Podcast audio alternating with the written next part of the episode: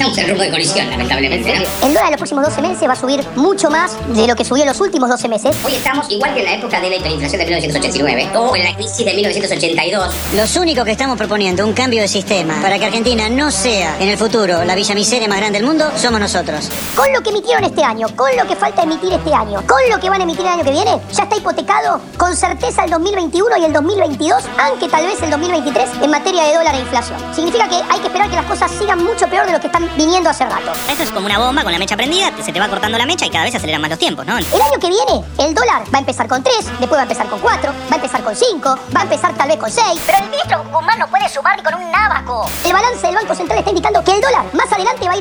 4 dígitos.